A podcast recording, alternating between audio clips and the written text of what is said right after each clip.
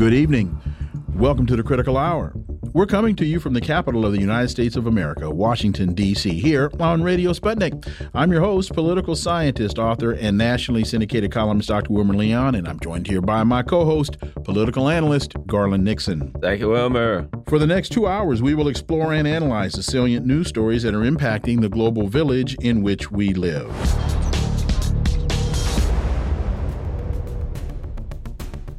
Russia's Foreign Minister Lavrov is in Turkey for talks on Ukraine grain exports. Russian Foreign Minister Sergei Lavrov began a two day visit to Turkey yesterday for talks on unblocking grain exports from Ukraine. Are these discussions just about grain? Well, for insight, Let's turn to our first guest. He's a Moscow based international relations and security analyst, Mark Sleboda. As always, Mark, welcome back. Dr. Leon Garland, thanks for having me. It's always an honor and a pleasure to be on the critical hour. So, Sputnik International reports earlier today Turkish Defense Minister Hulusi Akar said that there is certain progress in the discussions between Moscow, Ankara, Kiev, and the UN on unblocking Ukrainian grain exports in the Black Sea. Russian Foreign Minister Sergei Lavrov uh, stated that Moscow is ready to hold negotiations with counterparts from the UN, Turkey, and Ukraine on grain deliveries. Looking at the parties named in these discussions and looking at who is not named, specifically the U.S., does this signal anything to you? Uh, do we go from grain to peace? Because one of the things that I understand is important uh, about all of this is the demining of the ports. Mark Sleboda. Uh, no, this is not a step to anything else, and it's not even a step to grain. This is both countries going through the motions of uh, diplomatic meetings uh, for largely PR sakes. Uh, the Kiev regime has no intention of demining its major port in Odessa um, and doesn't really want to ship out the grain by sea, it is actually getting a significant amount of grain out of the country already um, via uh, to to the EU to Bulgaria, where uh, it, the majority of its grain is actually getting to international markets. There are several dozen ships trapped in the Kiev regime's ports, primarily Odessa, that it has mined in and refused to leave. Not that they could uh, once they mine those ports, but um, uh, they have no intention of demining them. This is simply simply they are raising as a another front in the information war.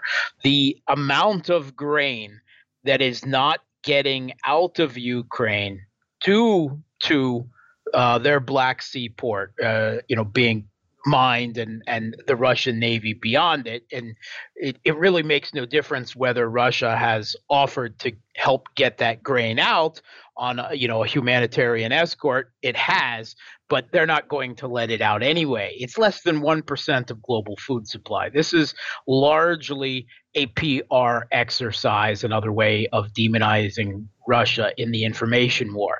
And just uh, hours ago, the Secretary of the National Security and Defense Council of uh, the Kiev regime, Alexei Danilov, said no grain will go anywhere, at least not out of the Kiev regime's ports, until they get security which they did not bother to define, which clearly said the first issue is security, the second issue is security, the third issue is security.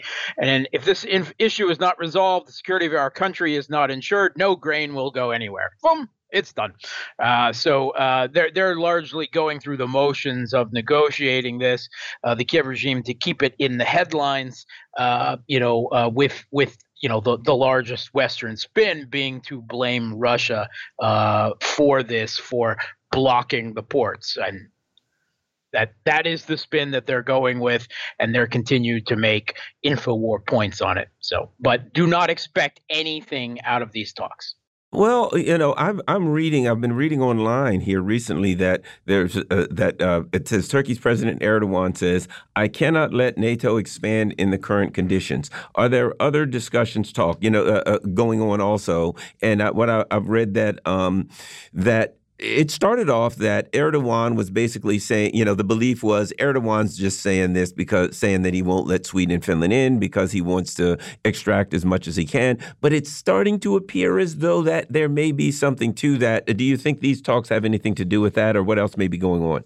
I haven't seen any indication of that. Um, I, Erdogan has a laundry list of things that he wants, and he feels that he is in a proper position of leverage to get to kind of blackmail NATO over the issue of expansion of Finland and uh, to Sweden, which the rest of NATO wants. Certainly, the U.S. does, but Turkey could care less about. Um, and they're making a big deal over the um, PKK YPG issue, uh, in order to extract as much as they can from the U.S. on existing sanctions on Turkey uh, uh, over uh, Turkey's purchase of the S-400, including uh, the F-16 program that they have been excluded from, and and and a, a host of other issues. Um, at the same time.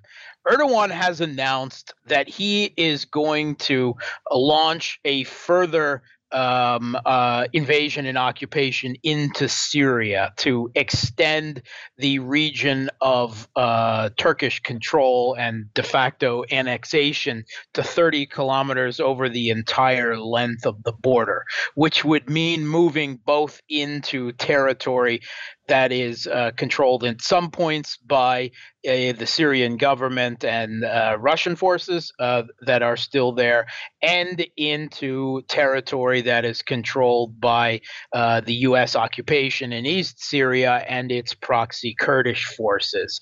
Um, and Russia is essentially trying to talk down Erdogan from this um, um, while perhaps saying, but you know, you can move into that part on East Syria if you want. uh, um, so uh, I, I think that there is some. I don't know how serious Erdogan is about this. He has announced these further expansions into Syrian territory before, and they haven't panned out. This may be another gambit, both for domestic political reasons and again to geopolitically extract whatever it wants from from the U.S. from Russia um, uh, in this situation. So that is something that is certainly uh, on the peripheries of anything now being discussed between Russia and Turkey. Bulgaria won't send weapons to Ukraine as Zelensky faces calls to end war. Bulgarian Prime Minister Kirill Petkov confirmed that his government has no plans to send heavy weapons to Ukraine amid Russia's uh, intervention, saying that Bulgaria has done enough to help Kiev with humanitarian relief. What does this mean in terms of the broader global uh, so called unity that the United States is clamoring for?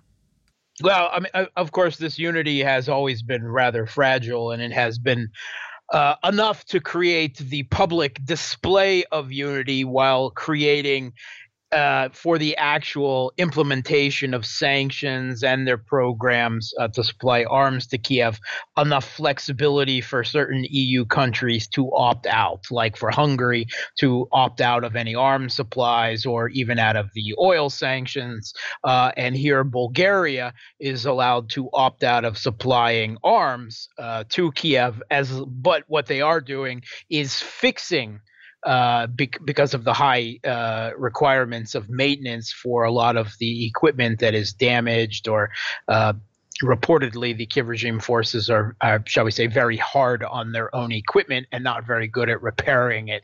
They're sending it to Bulgaria. Bulgaria is also helping get Ukrainian grain out through its port at Varna, uh, and then it's providing humanitarian assistance and has taken in a number of refugees. But I think this is more about domestic political concerns. Bulgaria does have a substantial population, portion of their population that, for historical and cultural cultural reasons are more sympathetic to Russia in the current environment, and the government ruling government coalition contains a couple of small, uh, more shall we say. Uh, not hating Russia parties. I, I don't want to say pro Russian parties, but they're not rabidly anti Russian parties. And they evidently have demanded of this in order to keep that ruling coalition afloat. And if the um, you know the ruling government tried to push through sending Soviet air weapons uh, to Kiev, their own government might collapse because uh, of uh, some of the smaller parties pulling out of the ruling government coalition. So I think this is primarily about domestic politics uh, that, rather than anything else. Well, the Polish are going to, they're not going to be able to export as many weapons as they used to because uh, their people will be very busy in the forest foraging for wood and, and likely nuts and berries and things of that nature, I guess, when you're back to the Stone Ages. Um, at any rate, and if they're repairing anything, they'll be using simple, crude stone tools. At any rate, uh, Boris Johnson is saying that Ukraine should not accept a bad peace. He said the world must avoid any outcome where Putin's unwarranted aggression appears to have paid off. It sounds like the uh, sounds like the Ukrainian army's on the move and the Russians are running back towards uh, Moscow. What do you think there, Mark?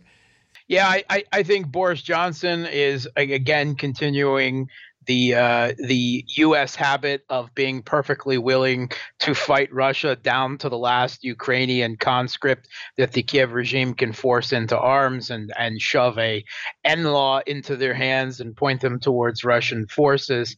Um, uh, obviously this is a strategy that that the US and the UK are pushing forward to weaken Russia at all costs, to bleed them in Ukraine as much as possible, um, even if the Kiev regime doesn't have a, a snowball's chance in hell of of winning this conflict. Certainly not in the terms that Boris Johnson uh, has vaguely defined as paying off.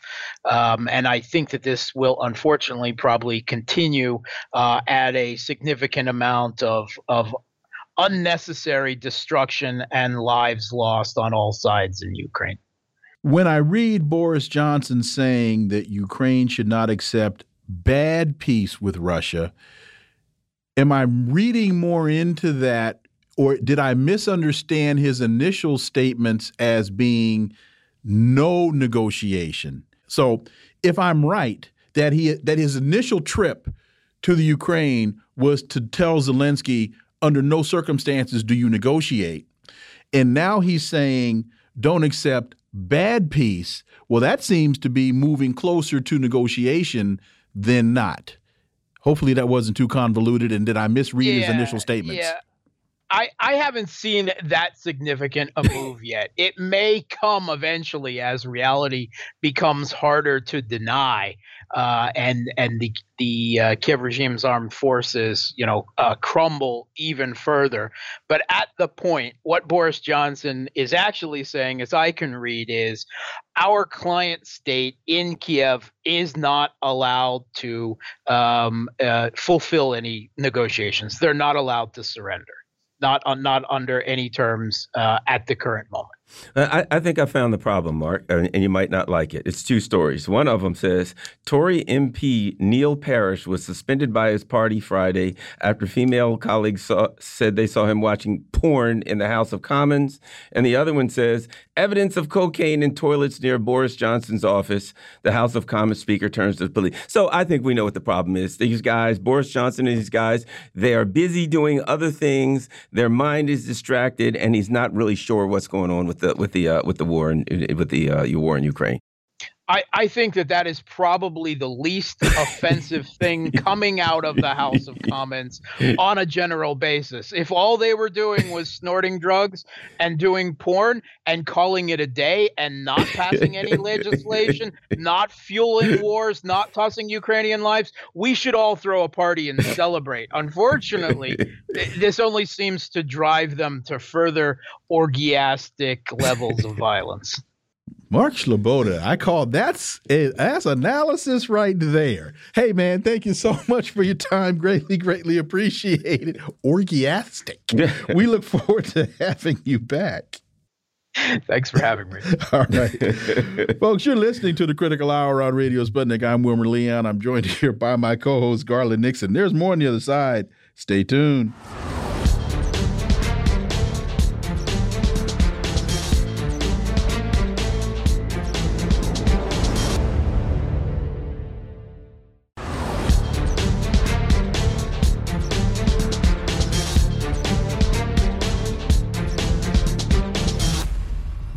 We are back, and you're listening to the Critical Hour on Radio Sputnik. I'm Wilmer Leon, joined here by my co-host Garland Nixon. Thank you, Wilmer. Al Jazeera reports summit of some of the Americas. Controversy has brewed at the gathering after Cuba, Nicaragua, and Venezuela have been omitted from the guest list, and of course, the president of Mexico is a no-show. I think he he has sent a representative, but AMLO isn't there.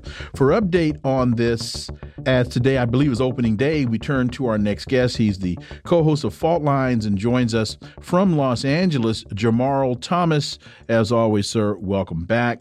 Oh, thanks, man. You guys doing okay? Oh, we're doing great. We're doing great. Uh, so, the U.S. is hosting the biggest political gathering uh, of uh, the Western Hemisphere, uh, North, Central, and South America. Incredibly complicated since again there are countries that have been uh, omitted from the list and others that are boycotting. Uh, so give us an idea now that the that the official the red the red ribbon has been cut, the doors have opened. What's going on? It's very interesting. And before I start, I want to comment on that last point because I kind of had this um impression just kind of sitting there as I was reading through the media as they were talking about the event and being at the event. I just heard Blinken give a statement and he basically said, look, we're here for five reasons. One of those reasons being medical is weird since they basically disallowed Cuba. And let's be honest, the United States doesn't have an issue with dictators. We're friends with Saudi Arabia. So the excuse of, oh, we don't like dictators, et cetera, is a little farcical. But more important to the point, though, Joe Biden decided to have this particular event. And okay, so fair enough. We're going to host it. And in hosting that event, we're going to bring all of these leaders from the, the summit, you know, from the Americas. Okay, great. You decide to do that. You then decide, you make a choice. We don't want Nicaragua, Venezuela, and Cuba. Okay. Now, the belief is that we're going to be able to be bean girls and we're going to, eh, you know, show them and have them as something separate and we're going to bring all of the other countries in order to ostracize those countries. It will be a show of soft power from the standpoint of the United States and showing its ability to build coalition and everything else. Problem. If you don't have the political power to do that and the soft power to do that, then you're going to look foolish when it falls apart. And I got to be honest, this is somewhat of a thought of all of Biden in general for the entirety of the presidency. This inability to understand his own limitations in regards to the way he's pushing policy. We are pushing policy that you can no longer support, and because you can't necessarily support it, it looks weak.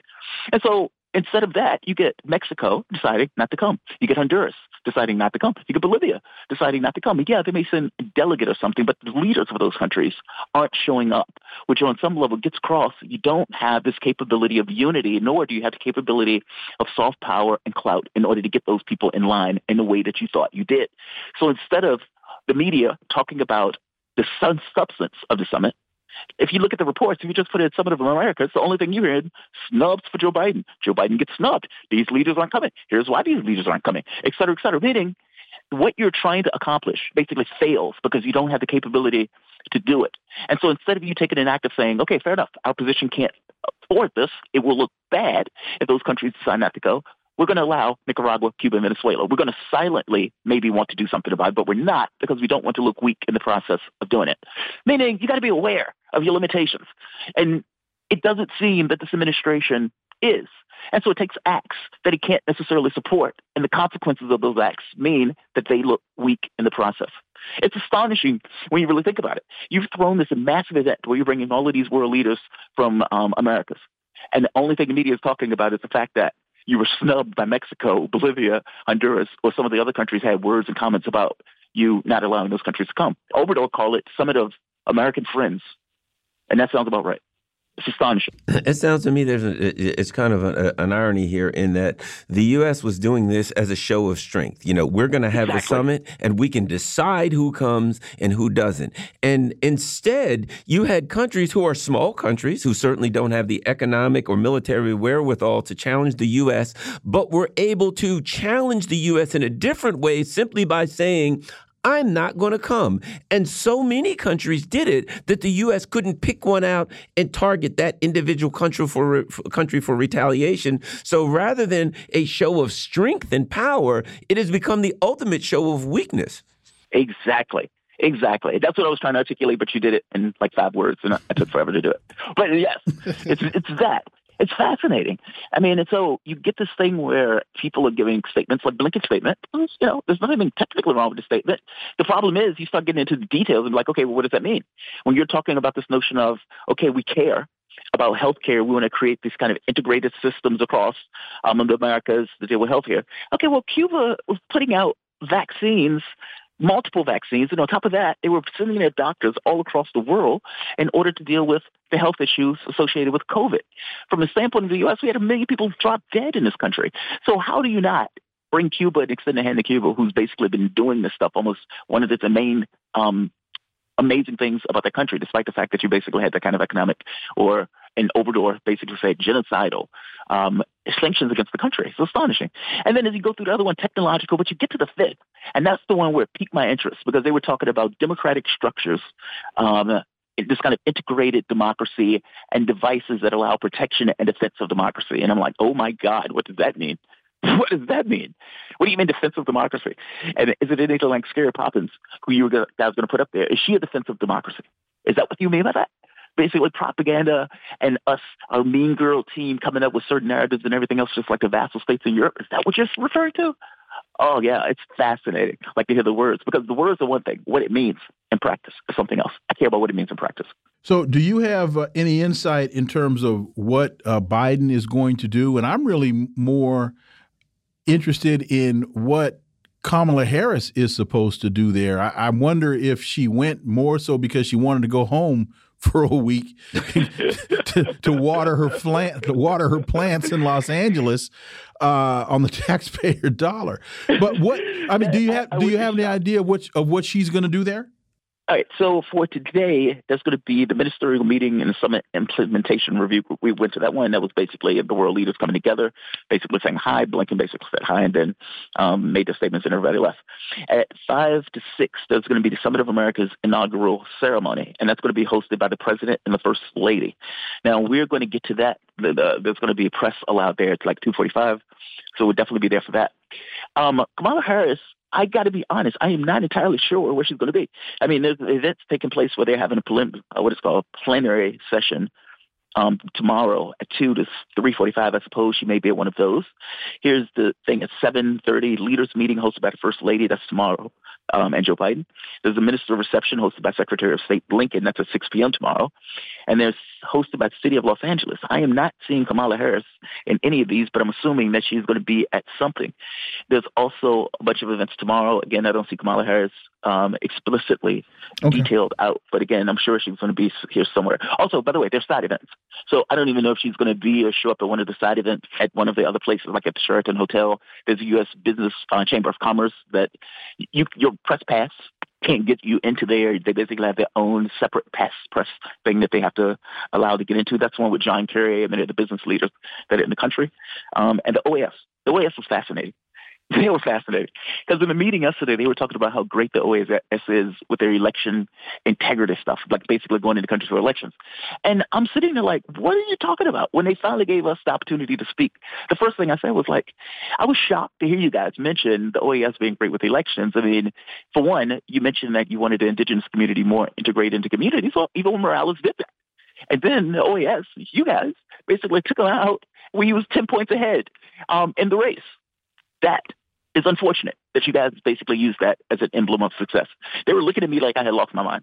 And, and I immediately move over to this other kind of conversation. But I definitely wanted to put that into the record. Like, what are you guys talking about? This was not a spectacle of success.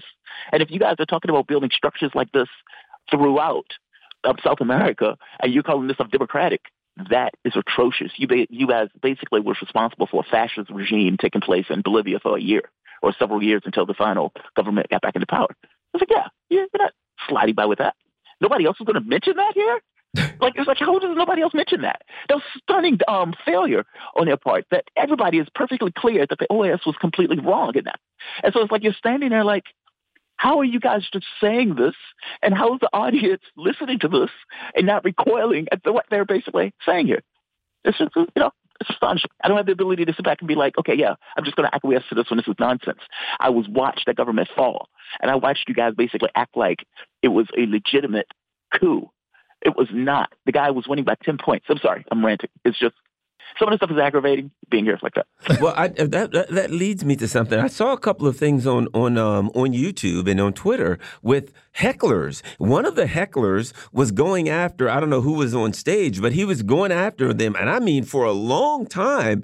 And he was uh -huh. going on after uh, about the Bolivia thing, saying you were did a coup, and they didn't like know what to do, and they were kind of oh, wow. staring. And finally, like the police or something got this guy out, but he went on for like a minute and a half. Then there was another one where Eugene Puryear was going after him for Haiti. And I'm like, man, this is not a, a, good look for them. I mean, like the people in the audience are heckling them more than they're getting Whoa. a chance to talk. Have you heard anything about the hecklers? I have not. I didn't know Eugene was here. I know I haven't seen um, the hecklers. Keep in mind, I'm here with like the press, so it's like CNN, okay. MSNBC. Um, you know, it's like they're far more refined and, and snooty and, you know, we're just hear professional reporters just doing a job. It's kind of like that.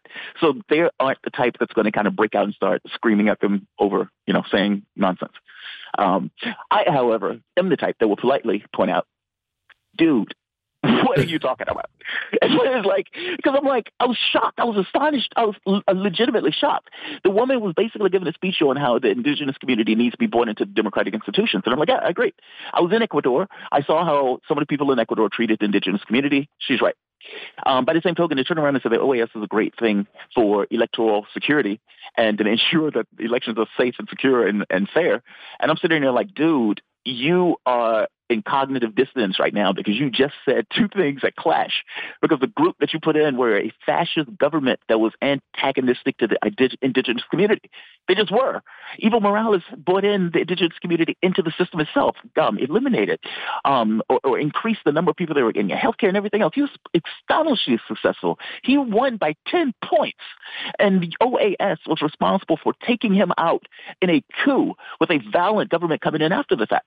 So it's like you're telling me the indigenous community thing matters to you, and yet you're also talking about the OAS, which was the instrument to bring in a fascist government to take down um, the group that actually was looking for indigenous rights. What are you talking about? It was that, which was kind of uh, the, the point that I was trying to make. It was shocked that nobody else kind of made the point. It was like, what? Is it impolite for me to bring that up? I feel it's impolite for you to basically lie like this, you know? But I'm sorry, you know, it's just I'm listening to these guys and like knowing the history of the stuff. Sometimes it, it the mainstream media doesn't necessarily say anything about it. They just accept whatever is being said. And It's like, okay, fair enough. And it's like, dude, they are not telling the exact truth here. That needs to be aired. You shouldn't just let that ride. You're a reporter, do your job. And we have just about a minute left, and that takes me to my question in terms of what is your projection in terms of the the narrative and how the administration is going to be able to spin this, because we're starting to see a lot more articles that this is basically a farce, a fiasco, and a failure, and and so your thoughts on how how how they're going to spin it? We got about forty five seconds. There's no way to spin it. I mean, everybody, every article that I've read, everything that I've come across, it's basically talked about it from the standpoint of these groups on here. Biden gets snubbed. Biden doesn't have the ability or the power to bring these people in. It's that. Now, the administration could say this is a summit. We don't want to do it with dictators, and that's the only thing they're saying. Even my interview with what's his name, Ken um, Salazar, he says we don't deal with dictators. We don't like Cuba, Nicaragua, and so forth. We believe that they shouldn't be a part of it. That's what they're going to stick with. They're not going to go deviate from that and that's nobody's accepting that. So they don't deal with dictators, and to your earlier point, but they're going to go to Saudi Arabia and deal with murderous dictators like Mohammed bin Salman, and they label Maduro a dictator, but they go beg him for oil. So yes. okay, all right. Jamarl Thomas, as always, thank you so much for your time. We look forward to talking with you tomorrow, man. Enjoy your day. Thanks, man. All right. Folks, you're listening to the Critical Hour on Radio Sputnik. I'm Wilmer Leon, joined here by my co-host Garland Nixon. Here's more on the other side. Stay tuned.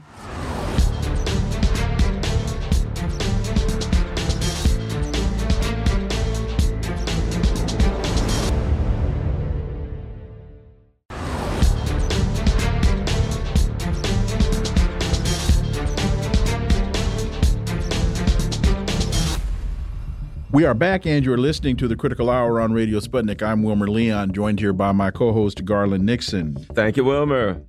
RT has a piece by Fyodor Lukyanov. Russia's role in the global economic order has turned out to be more significant than the West believed. Western sanctions against Russia are speeding up the end of globalization as we've known it. A new economic order awaits. Has the U.S. overplayed its hand, and is the U.S. being outmaneuvered on the global geopolitical landscape? For insight into this, let's turn to our next guest. He holds the John J. and Rebecca Moores Chair of History and African American Studies at the University of Houston. He's one of the most prolific writers of our time. His latest book has just come out. It's entitled The Counter Revolution of 1836 Texas Slavery and Jim Crow and the Roots of U.S. Fascism. Dr. Gerald Horne, as always, sir, welcome back. Thank you for inviting me.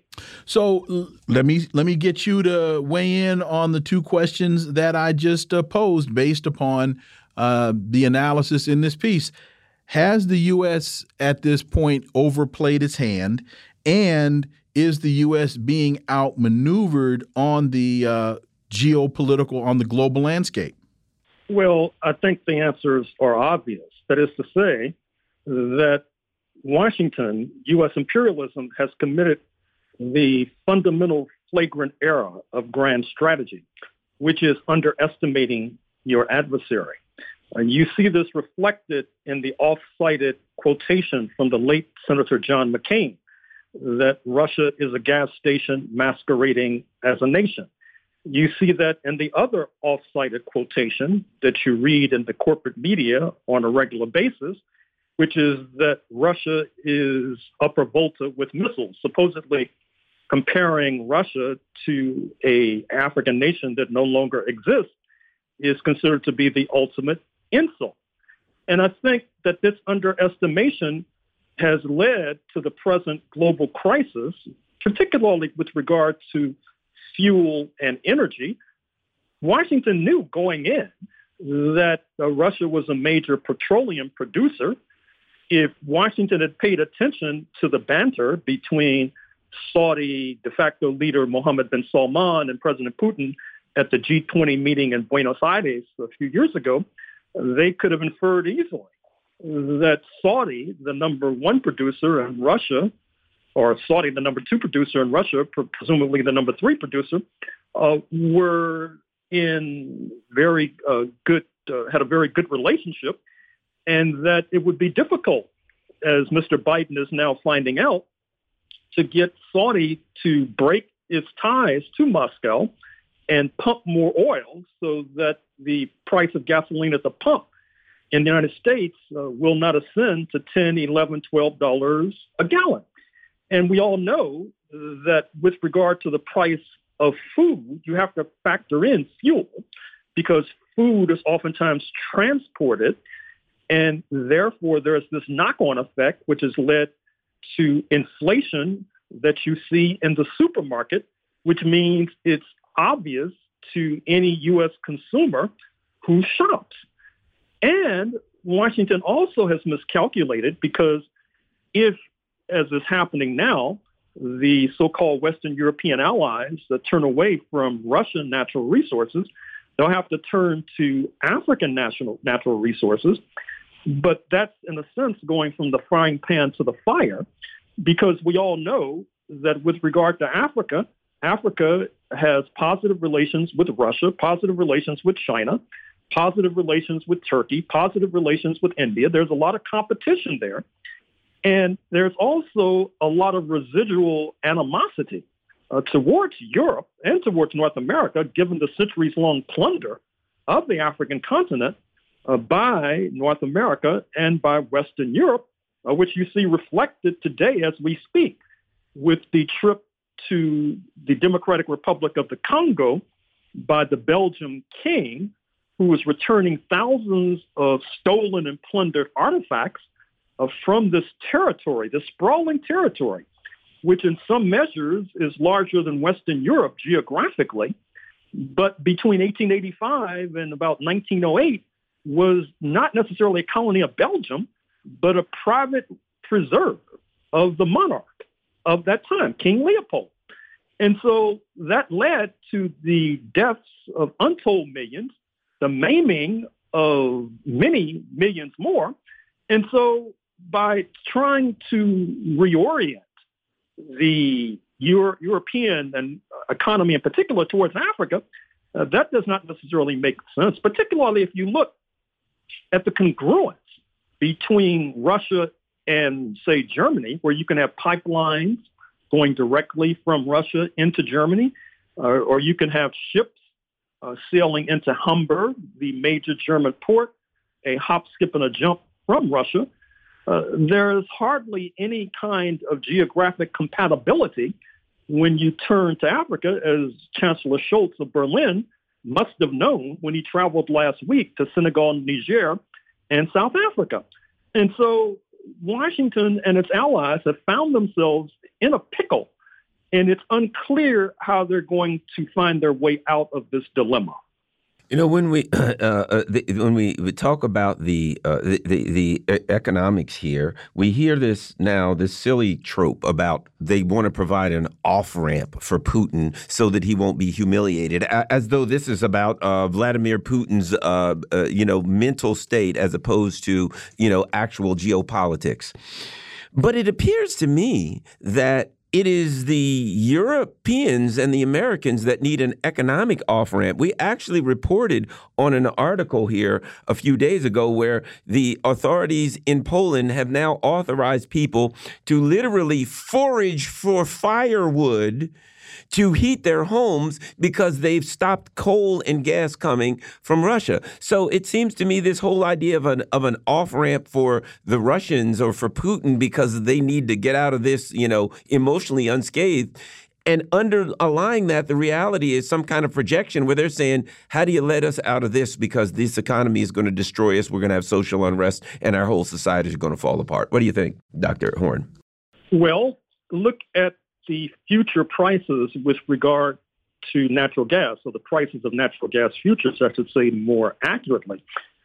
If those futures prices hold by November, there's going to be a major crisis in Western Europe, uh, Britain included, as you have the possibility of many Western European nationals either being in the dark or being cold in the dark. And that is not a prescription for tranquility, domestic tranquility.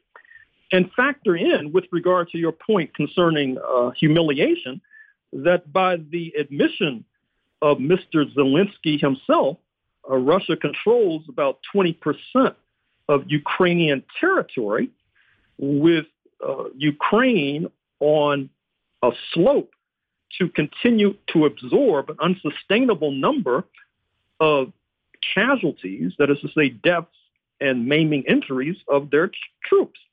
But even with that gloom, gloomy scenario, it, it, reminds me of the uh, fictional French general who says, my left flank is collapsing, my right flank is retreating, situation excellent, I attack. What I mean is that in the midst of this gloomy prognosis, which has a basis in material reality, Washington and its acolytes are already plotting for what they call the breakup of Russia itself. That's the latest hot item in the mainstream press. Uh, that is to say, they're arguing that there needs to be a, quote, decolonization, unquote, of what they call, quote, the Russian Empire, unquote. Now, what's interesting about that is that uh, I'm no seer, I'm no oracle, my crystal ball has been in mothballs uh, for years now, but I think I can well and easily predict that at some point, even given the gloomy and scenarios that be both have sketched, I expect enormous pressure to be placed upon the Russian city of Kaliningrad. Now look at your map, and you'll see that Kaliningrad abuts both Poland and Lithuania. Uh, its secession from defeated Germany in 1945, in many ways, it's separated uh, from what you might call the Russian mainland, just like Hawaii and Alaska are separated from what might be called the, the lower 48 or the continental North American states uh, from Washington to Florida uh, on the uh, northeast coast. And so they're already plotting to put pressure uh, on Russia and that's what we, we need to be reminded is that the imperialists, uh, one of the things uh, I will take my hat off to them about is that uh, even as they're going slowly down to defeat, uh, they're plotting their comeback, uh, which suggests that those who are interested and concerned about defeating imperialism likewise have to be perpetually vigilant and perpetually on guard. So when I look at Kaliningrad, uh, to your point, borders uh, Lithuania and Poland, uh, and I guess that's the that's the Black Sea that it abuts. When you say they're going to put pressure on Kaliningrad, what type of pressure do you anticipate that they that they apply? Well, uh, I think it's the Baltic Sea too. By the way. Oh yeah, I'm but, sorry. Yes, it is. Sea. No, it is, yeah, it is. Thank you. It is the it is the Baltic it is the Baltic Sea. Thank you. Well, up to and including a blockade to keep out the food and fuel, up to and including uh, some sort of military intervention, uh, particularly by Poland, because uh, Poland has really gotten hysterical of, of late. It's really feeling its oats. And uh, it's no secret, as has been rep- reported repeatedly in the media, that even with regard to his so-called ally, that is Ukraine, uh, Polish elite circles are now plotting on retaking territory from Ukraine that it feels should be under the jurisdiction of Warsaw. And so it takes n- no great uh, predictive uh, value or ability to suggest that if they're going to go after their ally, Ukraine, they'll certainly go after their antagonist, which is Russia. I, I don't. I put it like that. That'd be war. They go after Kaliningrad is heavily defended, but that would be an absolute war. That would be war. I think. Well, thinking, not only would that be war, but when I look at uh, Kaliningrad, and I don't know if Latvia and Lithuania want to be in the middle you know, as the Russian army. Yeah, storms. that would be that would be that would be war. I think Russia would declare war on. As they say, I don't want none of that smoke. Uh, that would that would go bad, real bad, real quick. We did also want to ask you about the Indo-Pacific economic framework that the U.S. that the Biden administration are allegedly trying to put together. Well, what's interesting about that is that it's too little, too late.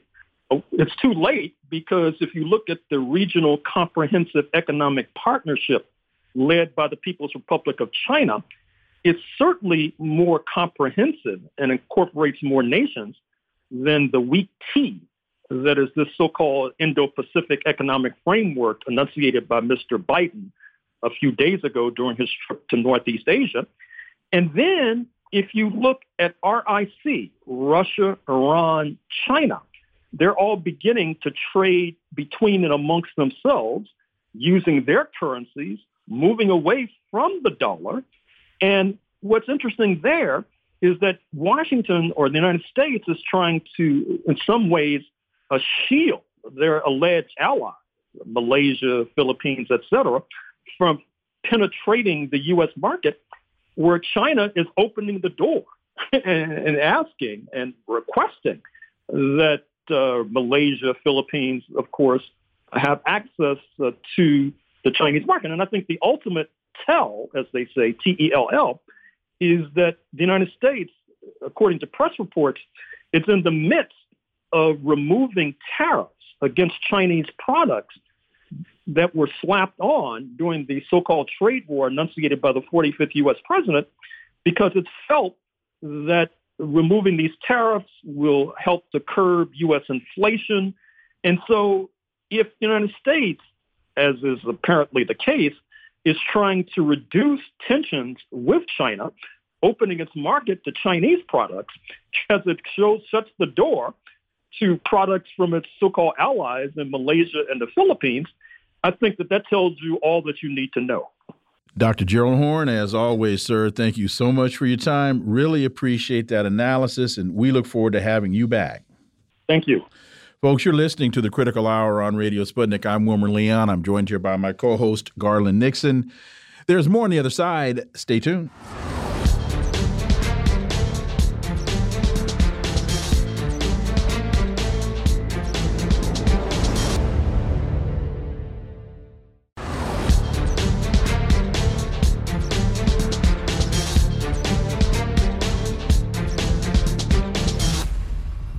We are back, and you're listening to the Critical Hour on Radio Sputnik. I'm Wilmer Leon, joined here by my co host, Garland Nixon. Thank you, Wilmer. Caitlin Johnstone has a piece in Consortium News Silicon Valley taking control of history. The idea that government tied corporations should act as arbiters of history and accuracy is steadily gaining acceptance in the echo chamber of mainstream public opinion. How Orwellian has this reality become? For insight, let's turn to our next guest. He's the national organizer for Action for Assange, Steve Poikonen. Steve, as always, welcome back. Great to be here. Thank you for having me. So, Caitlin continues Twitter has imposed a week long suspension on the account of writer and political activist Danny Haiphong for a thread he made on the platform disputing the mainstream Tiananmen Square massacre narrative. So, Steve, not only are we confronted by government operatives limiting the free and unfettered access to information and the free exchange of ideas in the electronic public square, we now have arbiters of history changing the narrative of history. And this not only applies to Danny, this is where we are with an issue that's near and dear to all of our hearts Julian Assange. You're absolutely correct. It, it, do you remember a couple of weeks ago? Uh, I, I, you were kind enough to have me on the program, and I right when the Ministry of Truth got shut down, I mm -hmm. said, "Well, they didn't shut it down; they just outsourced it." Correct. This is the outsourcing of that. We're we're I've long said the independent media's job isn't just to combat the rewriting of history, it's to combat the rewriting of real time. And we're seeing both of those things play out in terms of this particular instance in Danny's tweet. All, and I saw it before it got yanked. All Danny was trying to do was shed a little context to the issue because the corporate press had decided to run with a, a, vastly alternative framing of that particular incident than what had actually occurred. And so it's, again, it's not even that they're angry with disinformation. They're angry with the actual information, the accurate information getting out there. Because when people have access to accurate information that completely contradicts the official narrative, they want to start asking questions. And we're at the point where asking questions is treason. The other thing I think, and it's it's obvious that neither um, uh, uh, Elon Musk or anyone else is going to be able to buy um, Twitter or Facebook or any of the social media outlets because they are purely um, machines and tools to be used by the U.S. empire. They've decided this is the way it is. And if anyone pushes back on our narrative, it's problematic for us. We cannot allow that at all and Twitter and the other social media, even Google, are now the enforcers. PayPal, you name it, they are now the enforcers for the U.S. State Department and the intelligence community. Once they decide a certain thing is, is, is, is this is the way it is, it doesn't matter whether it's true or not. Their enforcers come out and they start sniffing around. And if somebody says it's possible, I think it's another way, of the enforcers step up and smack them down, and they send the message to everyone. Danny, with Danny, this was about sending a message to everyone if you think you're going to push back on any of our China narratives, that's not going to happen. Well, and, and uh, to bring it to an earlier point too, to where it, it is sort of all reflective of what has been done, what's continuing to be done to Julian Assange, effectively by removing arguably the most prolific journalist uh, of the last 15, 20 years from the chessboard entirely you've allowed a comfortability with the batting back of of a, a counter narrative or a question as not only something that can be dismissed, but something that can be physically removed from reality. And that's it. That's what, that's effectively what a, a Twitter suspension is. It's just, we've decided to remove this voice from your reality. No longer exists anymore. It might pop back. It might not. But but for the moment, we we've altered reality in a way so that this particular viewpoint no longer exists to you. That's frightening to me. So the message that came to Danny uh, in describing why he's been suspended, the type of information he provided, this may include references to such an event as a hoax or claims that victims or survivors are fake or actors. Twitter said it includes, but is not limited to, events like the Holocaust, school shootings, terrorist attacks, and natural disasters. Reading that made me think about a story that we've talked about on this show and we go back to quite often because I think it is very telling to where we are right now. And that is from NBCNews.com from a couple of months ago. In a break with the past, U.S. is using intel to fight an info war with Russia, even when the intel isn't rock solid. It doesn't have to be solid intelligence, one U.S. official said. It's more important to get out ahead of them, the Russians, Putin specifically, before they do something. So here you have Twitter as supposedly to be guardian of the info galaxy but now you have major news outlets saying, oh, we're, we're lying to you. And it's the noble lie because this is what we have to do in order to counter this hybrid war that we find ourselves involved in.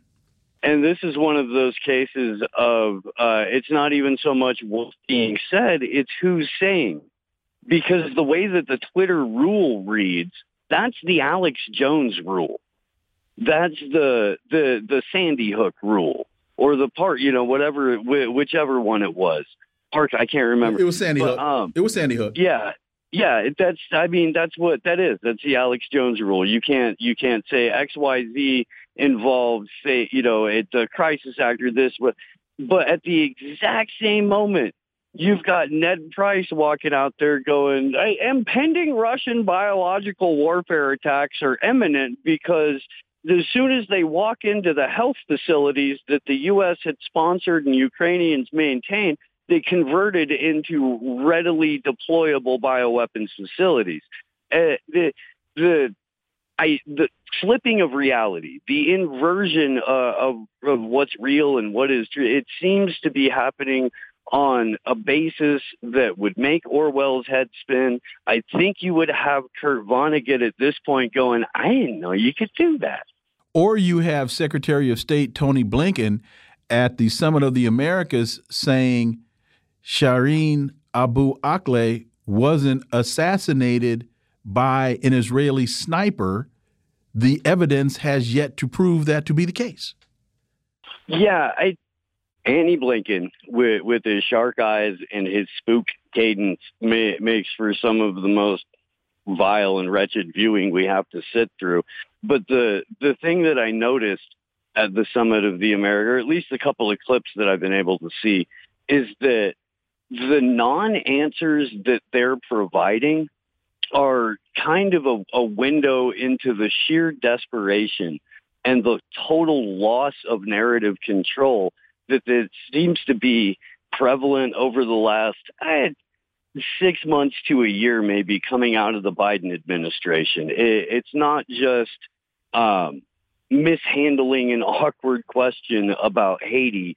It's, oh, by the way, the fake president in Venezuela that we all trotted out in front of everyone and said is the real president of Venezuela. When it comes time to needing Venezuelan oil, we don't go talk to him. We talk to Maduro. mm-hmm. you know, like the the it's just it's so patternistic of what an alternate reality these people actually live in. Yeah, and, and I think you're right. And, and I think that's the other thing you have to take of it. You know, I've been saying for a while, what we're seeing here, to some extent, is desperation. It's that more and more people are kind of getting hip to them. More questions are being asked as their um, their their their premises get more absurd and easily taken apart. As we have, like you and I both are on Rokfin, which we love. You can go to rokfin.com forward slash Garland Nixon. But no, but as there's Rokfin and there's Rumble and there's Odysee and there's Sovereign and there's all these other places they can go, people can go to get things. It's harder and harder for them, so they have to kind of control whatever spaces they can because this thing's kind of falling apart, it seems to me, in more ways than one, uh, Steve. Well, it is, and it's really starting to fall apart on the economic end. There's only so there's only so many people you can fool if they can't afford the cable bill, if they can't afford the internet bill. You just stop fooling a lot of people with this nonsense if they can't afford to hear it you know, find brand new ways to propagandize people. There's too much reality, real life stuff that's clashing with the narratives. You can why would you believe anything about Ukraine at this point when you've just watched your government give away nearly Russia's annual military budget in the span of a couple of months. And what have they produced? What's the result?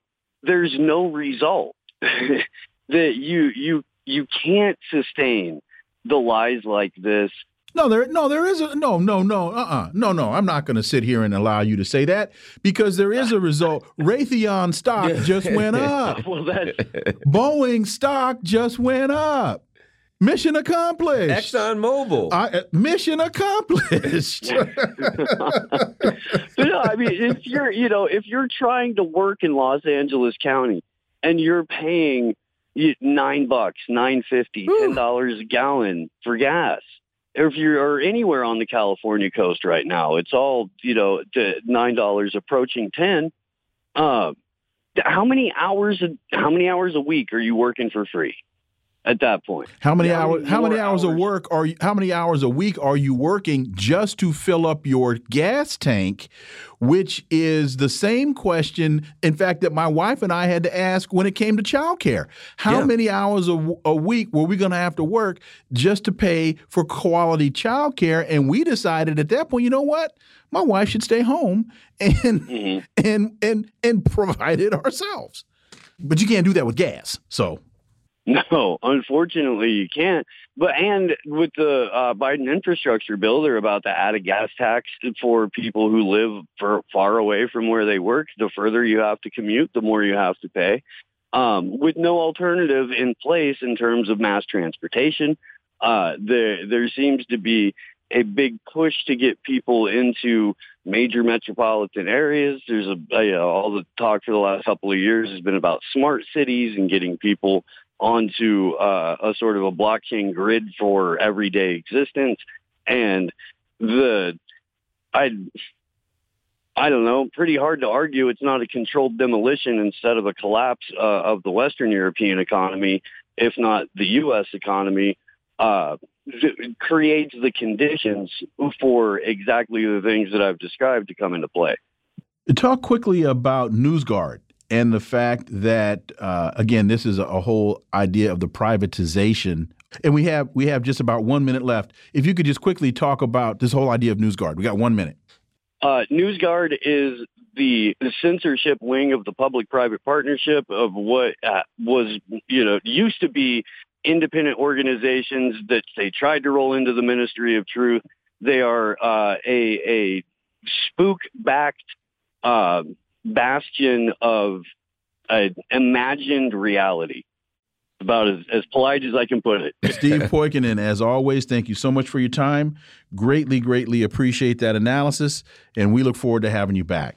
Uh, thank you very much, gentlemen. Folks, you are listening to the Critical Hour on Radio Sputnik. I'm Wilmer Leon. I'm joined here by my co host, Garland Nixon. There's another hour on the other side. Stay tuned.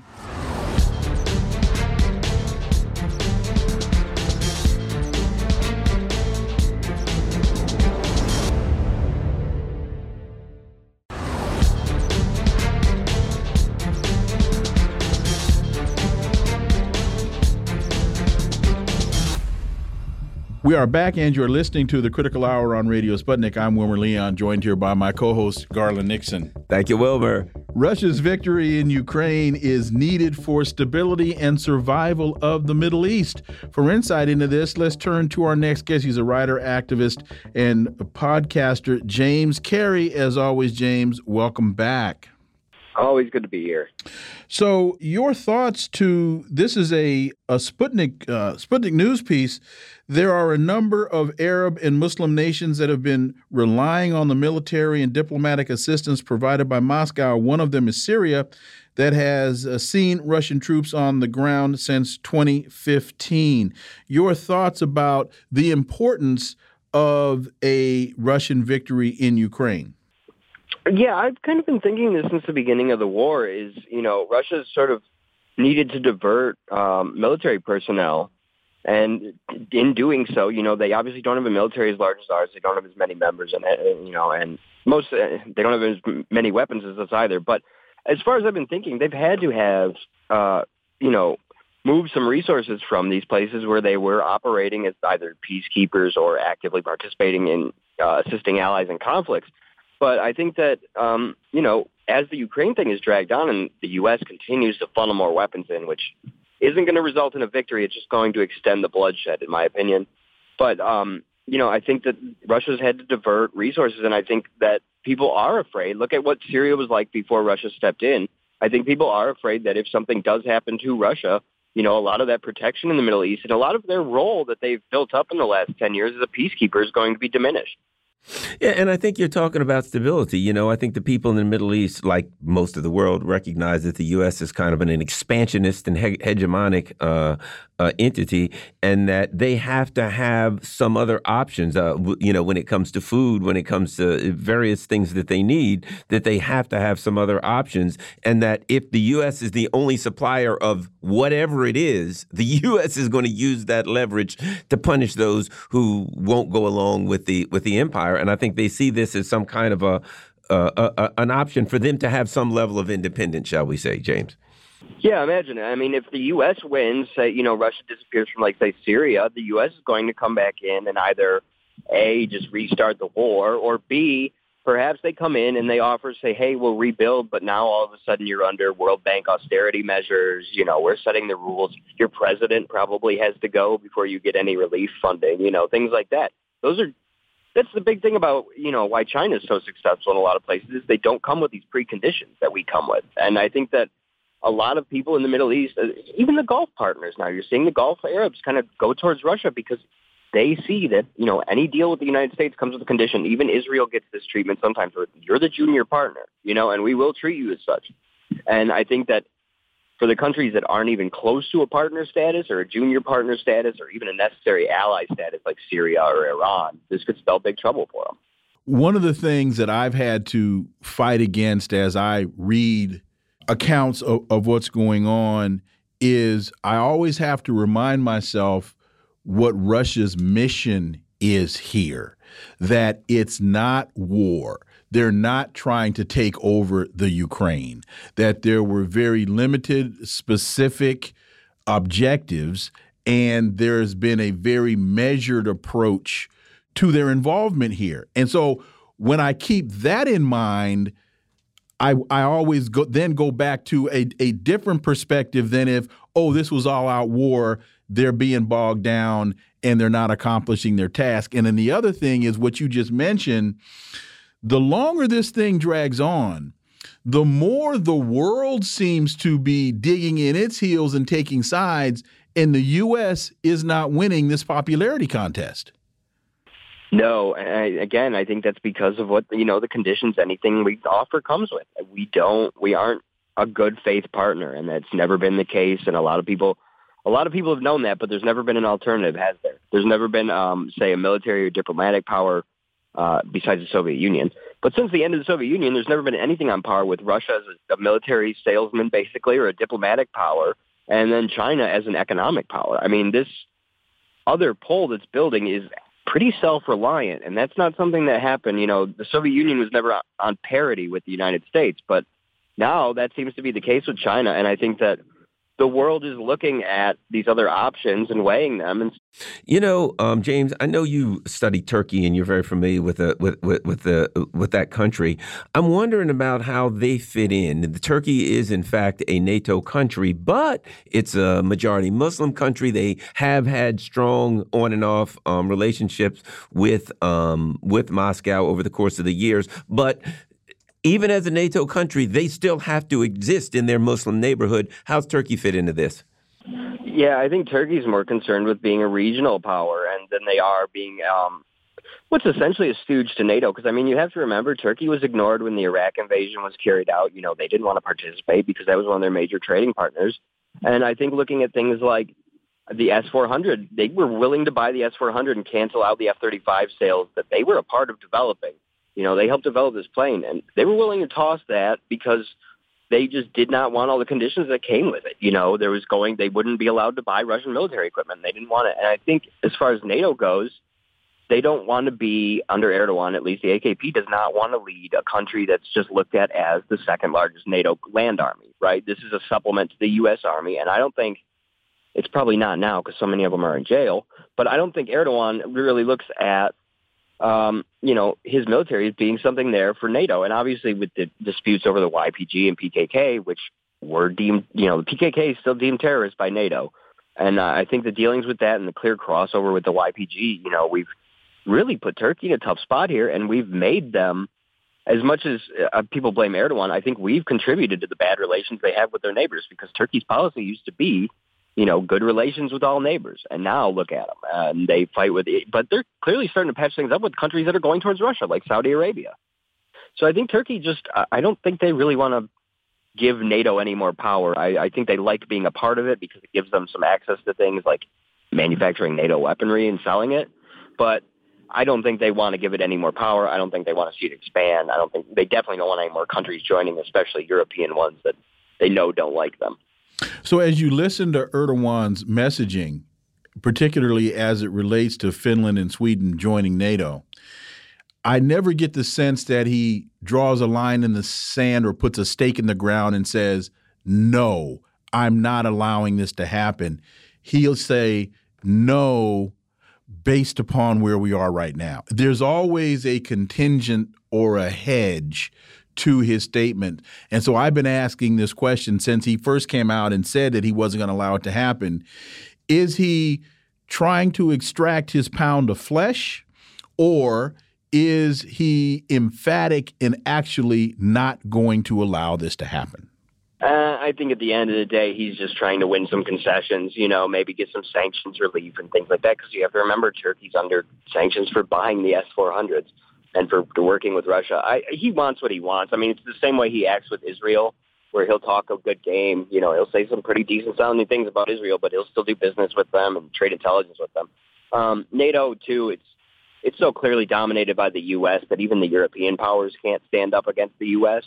Uh, I don't think anyone's going to bother to help the Turks stand up to them uh, when on unfortunately, the Ukraine war has sort of saved NATO's reputation, saved what people think the utility of it is, and now people want to see it expand. And uh, we're talking like Russia's going to invade Poland and things like that. But I don't think um, Turkey. I think one, they want concessions, and two, they don't want to be involved in a wider European war, which they would have to take the brunt of most likely. And think of the Middle East being destabilized. What would that do to them? You know, more refugees in a country that already has millions.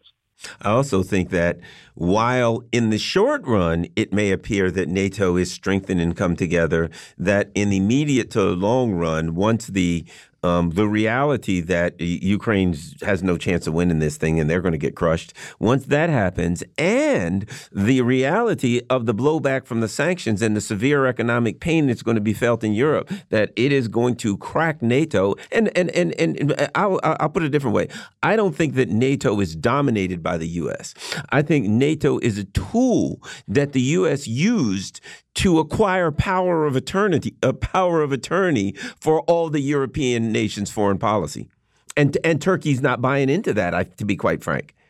Yeah, and I think Turkey doesn't buy into that because they've never been considered a part of Europe, no matter how hard they've tried. You know, and now they don't try. But I mean, originally they tried, and they, Erdogan tried to make peace with the EU and make these, you know, closer deals with them, but they weren't treated as an equal partner. So I mean, this is partly Europe's fault. But yeah, I think you're right that this is only a temporary shot in the arm. You know, this is like an adrenaline shot in the heart. This will last for a moment, but after the damage is done, say Russia is, you know, in an economic hole again somehow, or the European Union itself is already in this economic hole. I mean, uh, the Republic of Ireland is talking about rationing out gas and starting remote work back up because they can't afford it.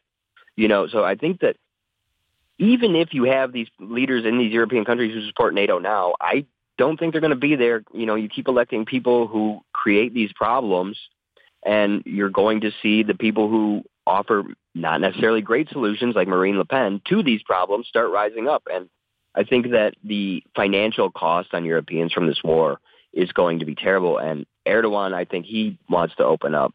He can't necessarily deal with China super heavily as a NATO power, but he can deal with them. He can deal with Russia. He obviously does. He has no problem violating what the U.S. says as far as lip service. Um, so I think that Turkey just does not want to be involved in suffering. Yeah, the economic cost is going to come with it. They're already in the hole, you know, and I, Europe's going to end up like that too. Switching gears, uh, Blinken grilled over Abu Akleh killing. Why is there no accountability for Israel or Saudi Arabia for murdering journalists? Secretary of State Blinken continues to claim the facts have not been established in the killing of Shireen Abu Akleh. And it was Abby Martin who uh, questioned Blinken last night at the Summit for the Americas. And this is, you know, I guess Blinken's answer about the facts uh, haven't been established. I guess that means the facts haven't been established to support the U.S. position. Uh, James Carey. Yeah, that's exactly it, right? I mean, we had no problem with because Trump, I guess, was close to Saudi Arabia. We had no problem calling out. We haven't even called this out like Khashoggi. I mean, this has been denial, denial, denial. There's no other possibility of how she died, and the U.S. and the U.S. media, especially, they are not reacting like they did to Khashoggi. Um, it is similar that no one's going to suffer for it, no one's going to be punished, but they aren't even reacting like they did to Khashoggi, where you know they're not even taking um, any type of inference that it could have been Israel. They're going to just leave that an unanswered question for a long time, and I think that's because uh, Israel is really becoming the only strategic partner we seem to have left in the region. So we're going to have to protect them. They're the only ones who seem at least reliable and reliant on us to a point that we're going to completely like just silence that. As far as Khashoggi goes, it was clearly a, a chance for Erdogan to attack Saudi Arabia. It was a good chance for the media here to attack Donald Trump and you know his ties to Saudi Arabia. But as far as Israel goes, you know how it is. You don't touch that, and I don't think they're going to touch that. Final point. We got about 45 seconds. There's a piece Israel wants complete control of Palestinian land. According to a UN report, independent commission set up by the UN says Israel needs to end occupation, cease violating Palestinian human rights. We got 45 seconds. Uh, well, they're not going to. You know, the, the U, Israel's not going to. The U.S. isn't going to make them. And um, I think this what happens is, is this is what makes uh, Palestinian resistance legal under international law because they're an occupied people and they have the right to resist that by any means necessary. So um, I don't know who will support them in that anymore. Hopefully Iran, but hopefully we just see more resistance from Palestinians because we know this is the Israeli goal. James Carey, as always, thank you so much for your time. Greatly appreciate that analysis, and we look forward to having you back. Thank you.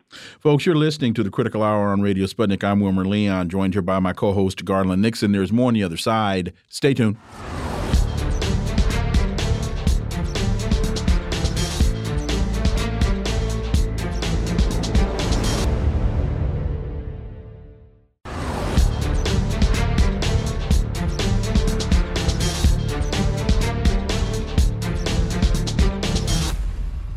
We are back, and you're listening to the Critical Hour on Radio Sputnik. I'm Wilmer Leon, joined here by my co-host Garland Nixon. Thank you, Wilmer. Responsible Statecraft has a interesting piece entitled "U.S. Dithering on Iran Deal Reentry Causing Rift with Europeans." A resolution submitted to the IAEA this week seeking to censure Tehran is an illusion of unity. What's going on here, and what is at stake? Well, for insight, let's turn to our next guest. He's an American human rights, labor rights lawyer and peace activist. He's contributed articles to Counterpunch, the Huffington Post, and Telesur. He teaches international human rights at the University of Pittsburgh School of Law.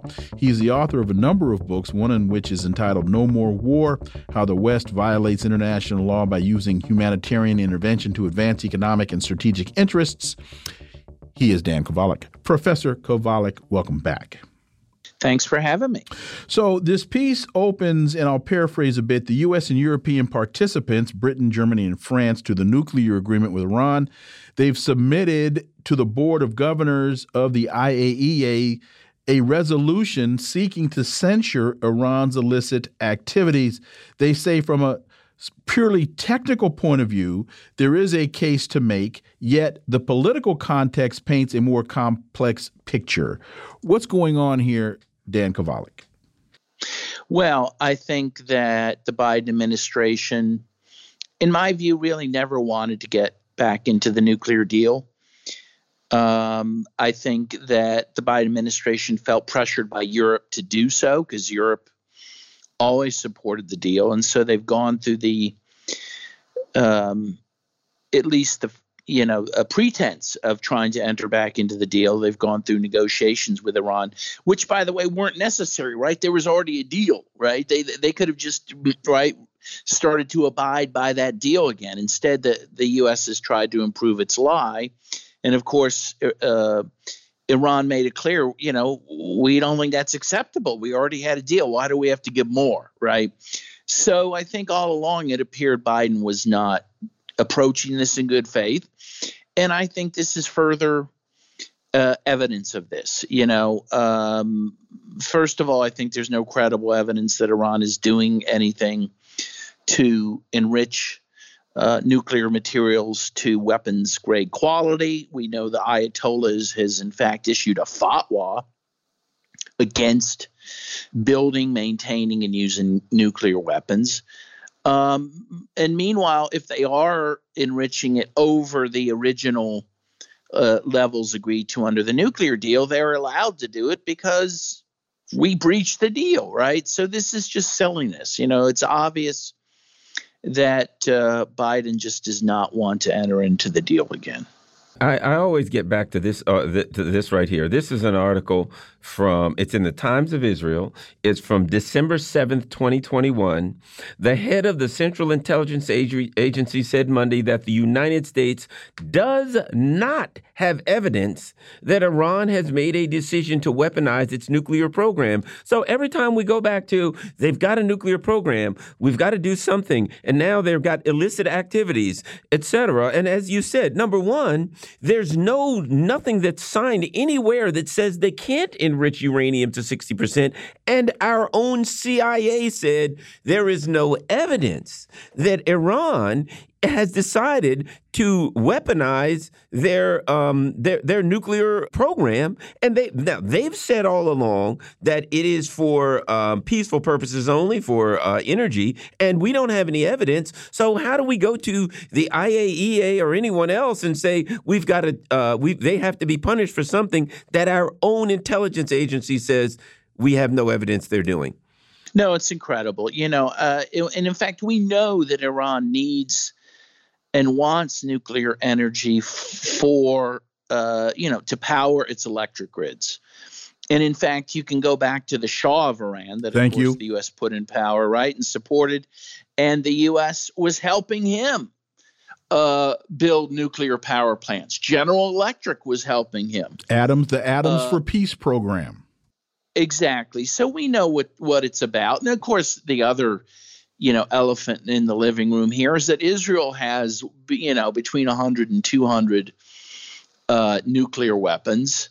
Um, and you know, now we're telling Iran they can't even uh, enrich their uranium for peaceful, um, you know, uh, intentions. So it's just yeah, the hypocrisy here and the disingenuous disingenuousness is pretty incredible. Well, and I think this goes to the point of the political narrative versus reality, because everything that Garland articulated is right, and your response is right, but that's irrelevant in the context of the political narrative that this administration and the Trump administration tied their wagons to, and that is the evil, ugly Iran. We can't let them get a nuclear weapon and everything. Uh, all the analysis is filtered through that premise or through that prism, ignoring the realities they don't want a weapon. Right. Well, I think, you know, again, all of this really. So why are they doing this? You know, what what is this dance about? I mean, the dance is that the U.S. and Israel want to continue to treat Iran as a pariah. If the nuclear agreement is uh, abided by again, then they ha- have a tough case, you know, treating Iran as an outcast, right? And so this is all about the fact that the U.S. and Israel do not want peace with Iran. They want to have the prerogative to attack Iran if they want to. And of course, Israel does attack Iran from time to time, including by murdering their nuclear scientists. Um, and so, yeah, I think that's what, what is going on here. There's a pretense of peace negotiations, but the big problem is the U.S. and Israel don't want peace. Here's a here, here here's a, an interesting article. the United States on Tuesday blamed Iran for both sides' failure so far to reach an agreement on reviving the 2015 Iran nuclear deal, saying Iran's demands on sanctions lifting were preventing progress. So, As I understand it, the United States instituted these sanctions.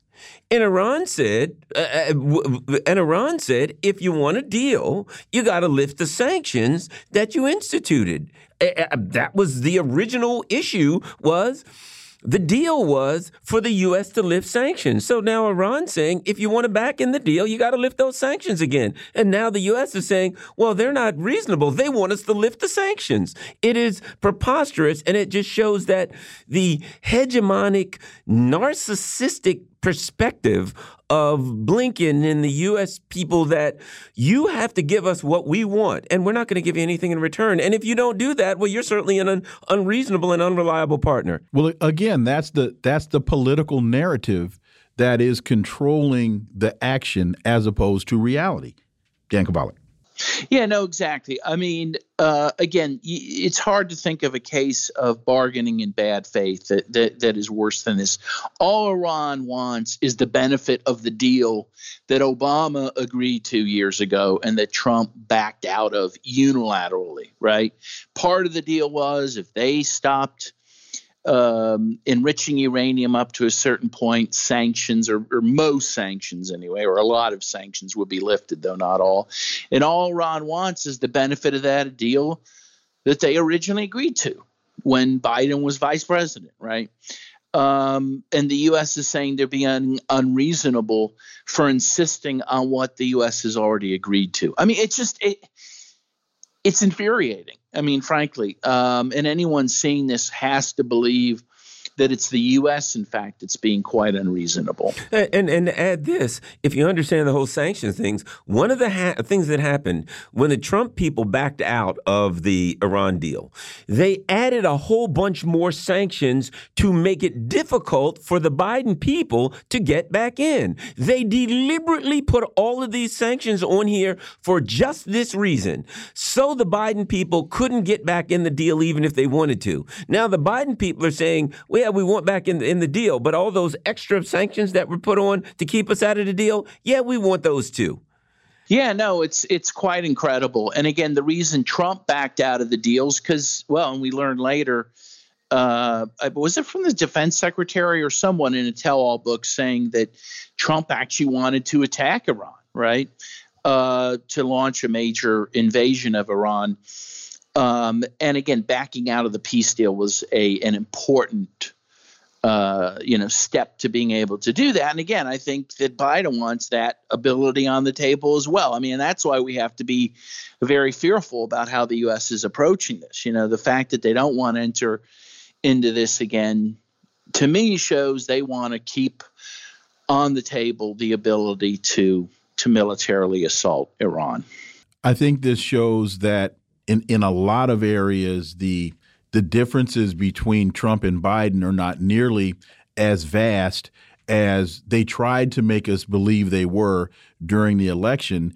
And there's another thing that Scott Ritter has been very, very consistent in saying about this deal, and that is if you if you read the deal at the end of the 10 years that I think was the term of the deal, that Iran then would be free to do whatever it wanted to do as it related to a nuclear program. And that going into the deal during the Obama administration, they never intended the deal to reach fruition. That the idea was always to blow the thing up, no pun intended, before it reached its its end because again the United States never wanted Iran to get this power. So basically all that happened is Trump moved the U.S. plan up a few years before the deal came to an end. Yeah, no, that's exactly right. I mean, I think there are a lot of people, and I said this actually in my book on Iran that I think that uh, Obama entered into the deal in order that it could be broken, right? And that would be used as a pretense for military action. And by the way, when I was in Iran in 2017, people very much complained that they never really got that benefit of the deal. That is, a lot of the sanctions that, that the U.S. agreed to lift in return uh, for Iran's promises, which they were keeping, were never lifted, right? And uh, so, yeah, I agree with you that, that the U.S., even going back to Obama, uh, has not been acting in good faith. And, and, you know, just really quickly, when I was in Iran, I got the very same. People asked me very similar questions, and they they expressed very similar concerns to what it is that you just articulated, and they kept asking me. Can we really trust the United States with this? I mean, do you really think that the United States is serious? And I would say, you know, I hate to quote Ronald Reagan, but trust but verify.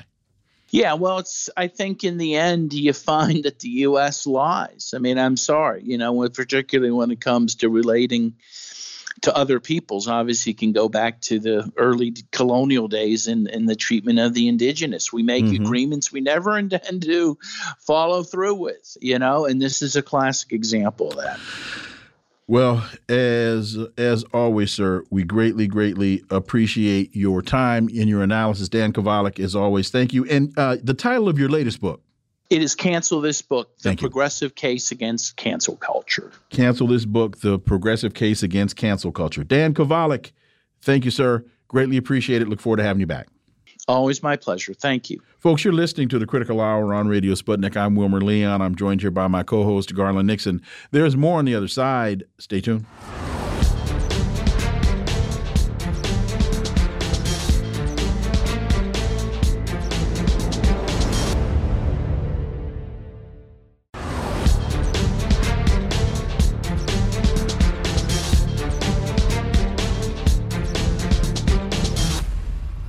We are back, and you're listening to the Critical Hour on Radio Sputnik. I'm Wilmer Leon, joined here by my co host, Garland Nixon. Thank you, Wilmer. There's a great piece in Black Agenda Report entitled, For the Peoples of Our Region, the Failure of Biden's Summit of the Americas Would Be a Welcome Event. And it opens The Summit of the Americas is not the property of the host nation. The U.S. has no right to exclude Cuba, Nicaragua, and Venezuela, but has done so in disregard of their sovereignty. How serious of a sign is this? And is actually the, the political, the geopolitical landscape changing? For insight, let's turn to our next guest. He's the national organizer for the Black Alliance for Peace and an editor and contributing columnist for the Black Agenda Report. He serves on the executive committee of the U.S. Peace Council and leadership body of the U.S. based United National Anti War Coalition and the steering committee for the Black is Back Coalition. And he is the author of this piece. Ajamu Baraka, as always, sir, welcome back. It's so good to be here. Thank you.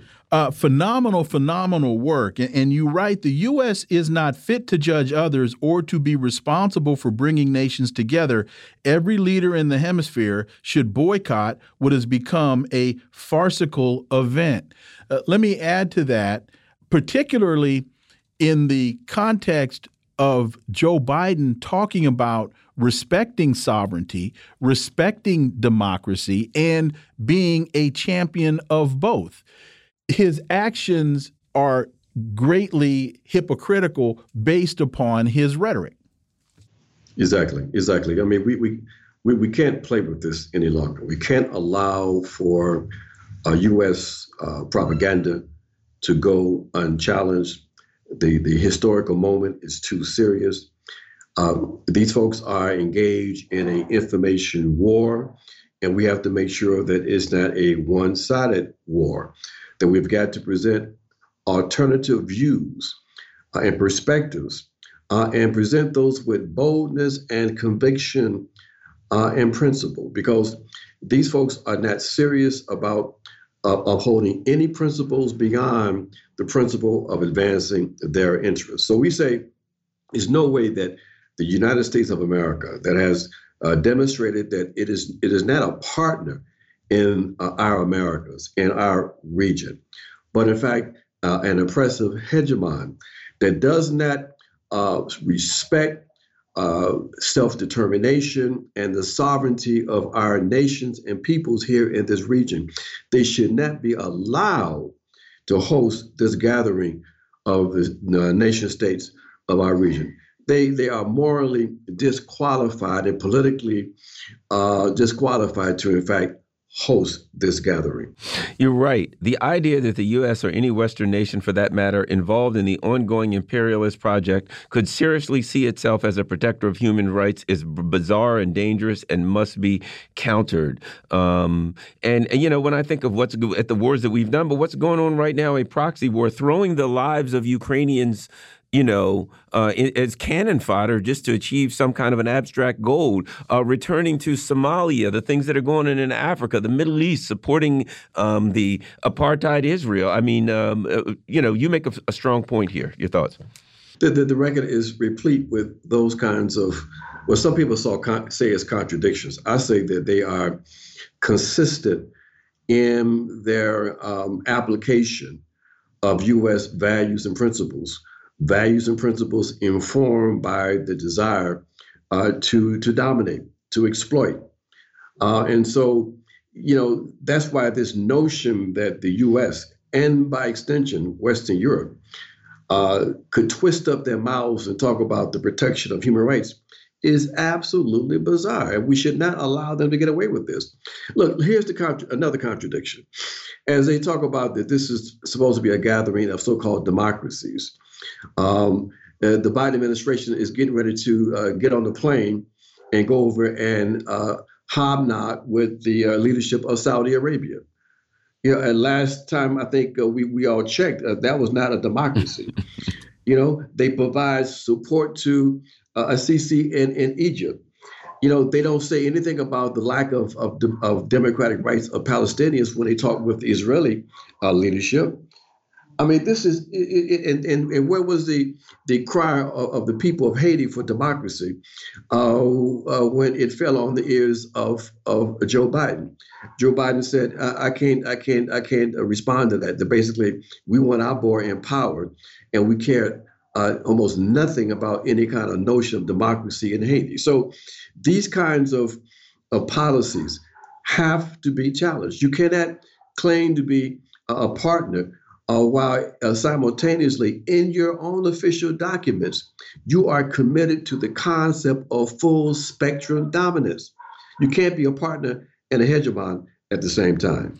I would su strongly suggest that after people finish reading this phenomenal piece that you've uh, that you've written, that they get Stephen Kinzer's book Overthrow, and that they look at the documentation that he presents how the United States government has been involved in stifling and eliminating democracy in a lot of the countries that are participating in the summit. So when you look at the United States history in Nicaragua, when you look at the United States history in El Salvador, when you look at the United States history in Honduras, and as Gil Scott Heron would say, the endless list that won't be missed when a, at last America is purged, that this is not really a summit of democracy. It is a it is a, a it is a summit for hegemony. Exactly. Look, I mean, the, the, the, what is so incredibly um, uh, bizarre uh, I keep on using that word, but that's, that's the one that keeps on coming to to my consciousness. It's it's the cleanest have, it's the cleanest word you can use it, on, on radio, right? it, they are they are excluding Cuba, Nicaragua, Venezuela, Cuba that they have illegally uh, blockaded for more than sixty years and attempted to overthrow their their system, I mean, dozens of times.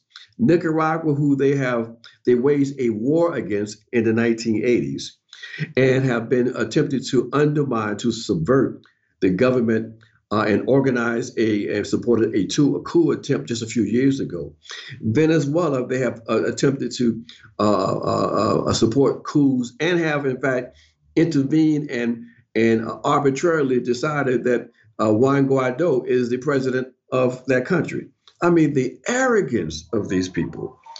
I mean, I say in, in my piece that one of the things that people have to understand is these these folks suffer from a serious affliction. This this white supremacy, this, this psychopathology of white supremacy is a dangerous affliction because it disconnects you from objective reality. You can no longer see yourself in relationship to other people. and as a consequence of that, people who are afflicted with that that disease are liable to do anything, and that's the danger as we see the the end of of of the of white world's uh, supremacy. That these folks are liable to do anything to try to uh, forestall that inevitability.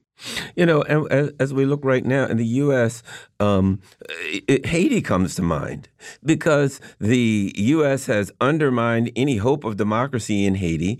The um, recent, um, who was a U.S. puppet, a Jovenel Moise, apparently, unfortunately for him, he seemed to have worn out his welcome. And there are um, a number of ties tying the U.S. government to his assassination. They now have a leader there now who does not have any constitutional mandate to be in office, and yet Haiti's invited. exactly. I mean, look, the, the, this this this whole process is just is, is just uh, ridiculous. It's grotesque. Uh, it is a reflection of of the arrogance of, of U.S. policymakers who, I guess, they believe that we're not supposed to notice these kinds of contradictions, but they've been noticed. They've been put on on, on blast, um, and we're going to continue to do that uh, this week. We hope that this is the last of these summits, because really the region we don't need these summits. We have our own independent structures uh, we got uh, you, you got CARICOM with the Caribbean states. We have uh, the Community of Latin American and Caribbean Nations. Uh, we have ALBA.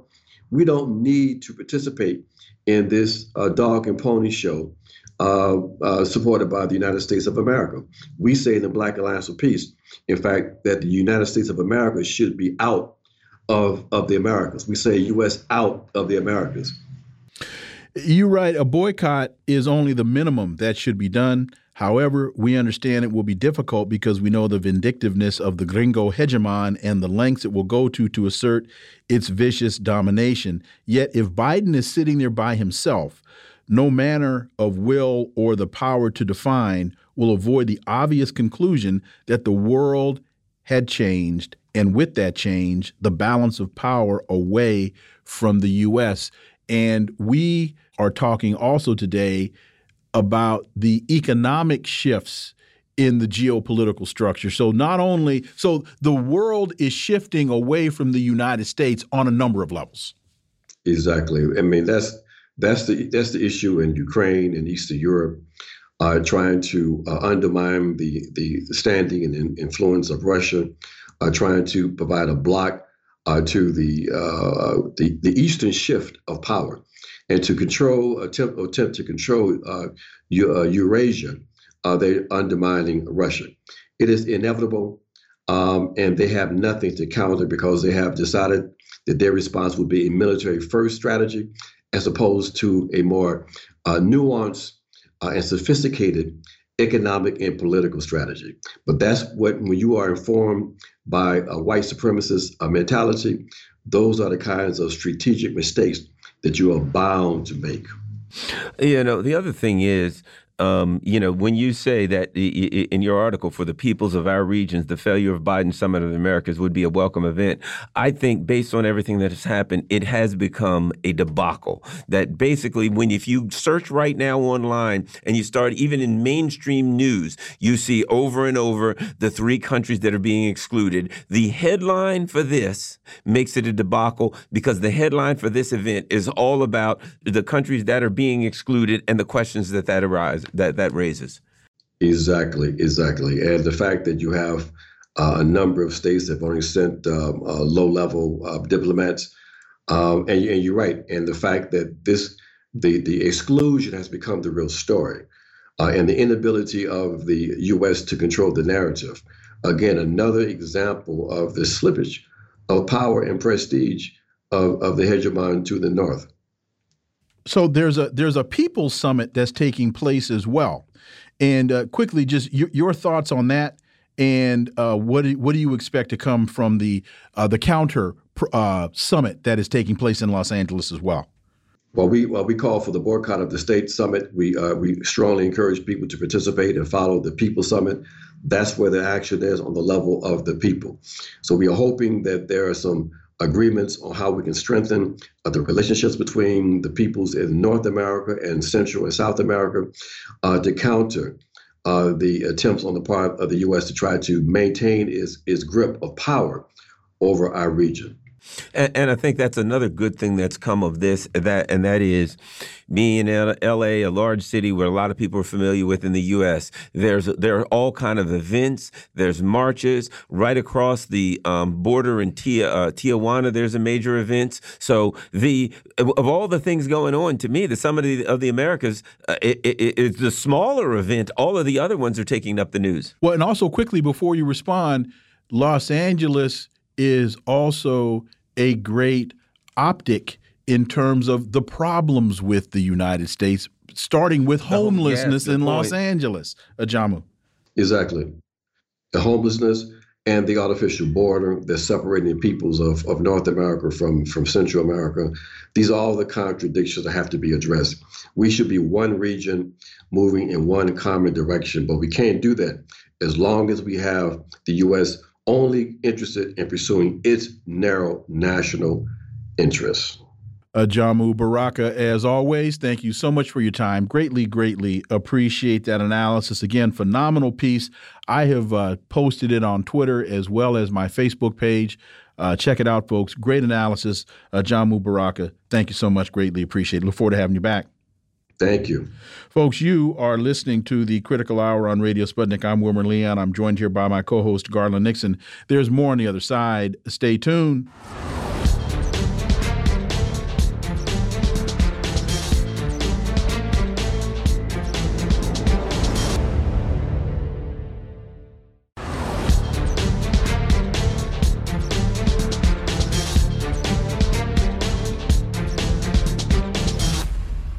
We are back, and you're listening to the Critical Hour on Radio Sputnik. I'm Wilmer Leon, joined here by my co host, Garland Nixon. Thank you, Wilmer. Anti War has a piece entitled A NATO for the Pacific is Madness. Republican hawks are predictably pushing for many irresponsible, aggressive policy towards China. The latest example of this came last week in a speech by Nebraska Senator Ben Sasse, who called for $1 trillion budget, military budget an explicit security commitment to Taiwan, and the creation of what he calls a NATO for the Pacific. Is this madness? Well, for insight, let's turn to our next guest. He's an investigative journalist and author of three books The Frozen Republic, The Velvet Coup, and America's Undeclared War. Daniel Lazare, as always, sir, welcome back. Uh, thanks for having me. So the piece continues any one of these ideas would be bad for the U.S., and all of them together would be ruinous. The U.S. approach to Asia is already heavily militarized, and what Sasse proposes would make it even more so. If Washington did as he wanted, the U.S. would further overstretch itself and put itself on the path of unnecessary war with China. Uh, your thoughts on this, Dan Lazare, especially in the context of what seems to be, on the surface anyway, an economic conflict with China and other countries in the world, the U.S.'s only response is militarism. Yes, yes. Um, well, things are, I mean, first of all, it is madness, no question about it. Uh, secondly, um, things are really falling apart in a really rapid way. It's it's really astonishing. It really is like 1914. I mean, that really is the the uh, the the year that is the best analogy. I mean, in, in 1914, uh, it was exactly 30 days uh, from uh, from the assassination of the uh, Archduke Franz Ferdinand in Sarajevo to the eruption of a general uh, European war, um, and and we're seeing a, a somewhat similar process here. We, we've seen the eruption of war uh, in um, in the Ukraine. We are seeing uh, a, a, an ongoing breakdown in the nuclear talks with uh, with Iran, um, and and we're seeing uh, a, you know growing tensions with China, and all of them seem well. One already has moved towards a military confrontation, and the other two seem to be following suit. So it's uh, so things are breaking down. The, the the great Pax Americana, which you know, which has pertained for you know for decades, seems to be coming uh, uh, to an end. Uh, we're divided between, now the Congress is divided between Democratic neocons who want to make war in Russia and Republican conservatives who want to make war on uh, on China, and those and, and and and Zionists who want to make war on Iran, and those seem to be our options. You know, it's like one from column A, one from column B, and one from column column C, and they all involve war. So it's it's it's just it shows how alarming uh, the international picture is becoming. You know, the other thing you got to add to this is the economic fallout from the Russia sanctions, and that is the longer, you know, uh, the longer that this goes on, the more devastating the economic the, uh, the effect of the economic sanctions on you know we can see it with the gas prices but apparently from what i'm hearing it's far worse in europe. We're seeing now that the poles are out literally gather foraging for firewood to keep warm. That's a pretty sad and pathetic statement.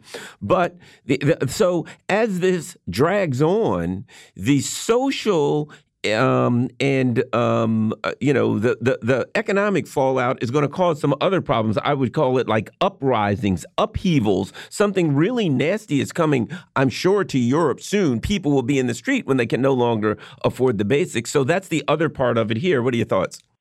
Yeah, I mean, I mean, I think that the I think the entire global system is just cracking wide open, and it's cracking wide open you know, militarily, diplomatically, and uh, and economically. I mean, yes, we will see you know major protests in Europe and and major you know major revenge taking at the polls, and we'll see the same thing in the U.S. as well. Uh, but no, but what are we going to see in in in the third world where they are really being hit directly by food shortages? I mean, remember it was a, it was it was a it was it was, it was food shortages that caused the uh, the Arab Spring uh, to erupt back in late 2010, early 2011. Uh, and I can't see why why we see the same thing again. Entire nations are you know have fallen off the edge, uh, whether it's uh, Lebanon or uh, Sri Lanka, and other countries are waiting in the wings. So so yeah, I think that we are at a period of, uh, of breakdown, of, uh, of economic crisis, uh, and, of, uh, and of growing, growing turbulence. And so this uh, piece and Anti-War by Daniel Larison says that Sasse proposes amending the Taiwan Relations Act to include an explicit security guarantee for Taiwan. Well, we know, A, that will increase tensions with China and that'll violate the standing U.S. one China policy.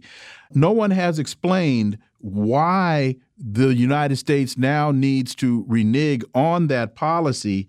And then he also says that after first glance, a NATO for the Pacific might seem somewhat redundant, but Sasse is calling for new military alliances centered far out in, into the Pacific. This really just seems to be a boondoggle for the military industrial complex. You, know, I mean, I, I, I don't want to come across as as prejudiced against Nebraskans because they are they, they are you know they're very nice people. I, I was in Nebraska once, and they're very nice people. Um, uh, but you know, but Nebraska is is dead set in the center of the country. It is as insulated from foreign affairs geographically as as you, you can get. You know, so Sasse is very happily, happily, you know, you know, sparking, you know, military showdowns thousands of miles away.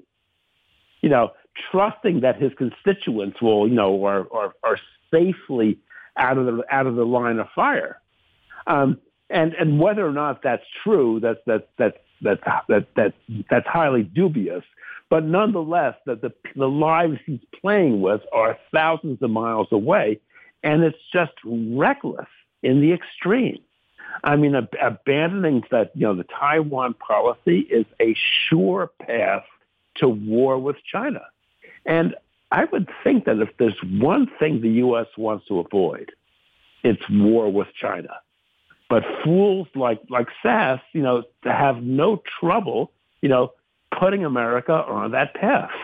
Moon of Alabama has an interesting article where they touch uh, on a number of things, but not the least of which being, and I think that's is what we need to discuss. The talk of, you know, what we hear is they need a an off ramp so Putin won't be humiliated, according according to uh, Emmanuel Macron, as though this is about Vladimir Putin's mental state rather than actually what's going on with NATO expanding to the border. But um, Craig Murray, a number of other people talk about the absurdity of the argument that you know, basically saying, yes, we'll make a deal and um, uh, the Russians will have to give back everything, including Crimea, and then we'll just all walk away. I mean, it's preposterous on its face, but your thoughts on the discussion that's being had in the West that the first absurd deal that they come along with and offered that the Russians that they're going to say, oh, thanks. Yeah, one of the um, the uh, I, I, read that piece and, and, and one of the, the and the the, the article cited several other articles and quoted extensively from them. Uh, one was uh, was um, uh, this guy in England, and the other one was a guy named Wolfgang Streeck, who mm-hmm. whose work I'm pretty familiar with, mm-hmm. who is a, a German pundit scholar, etc.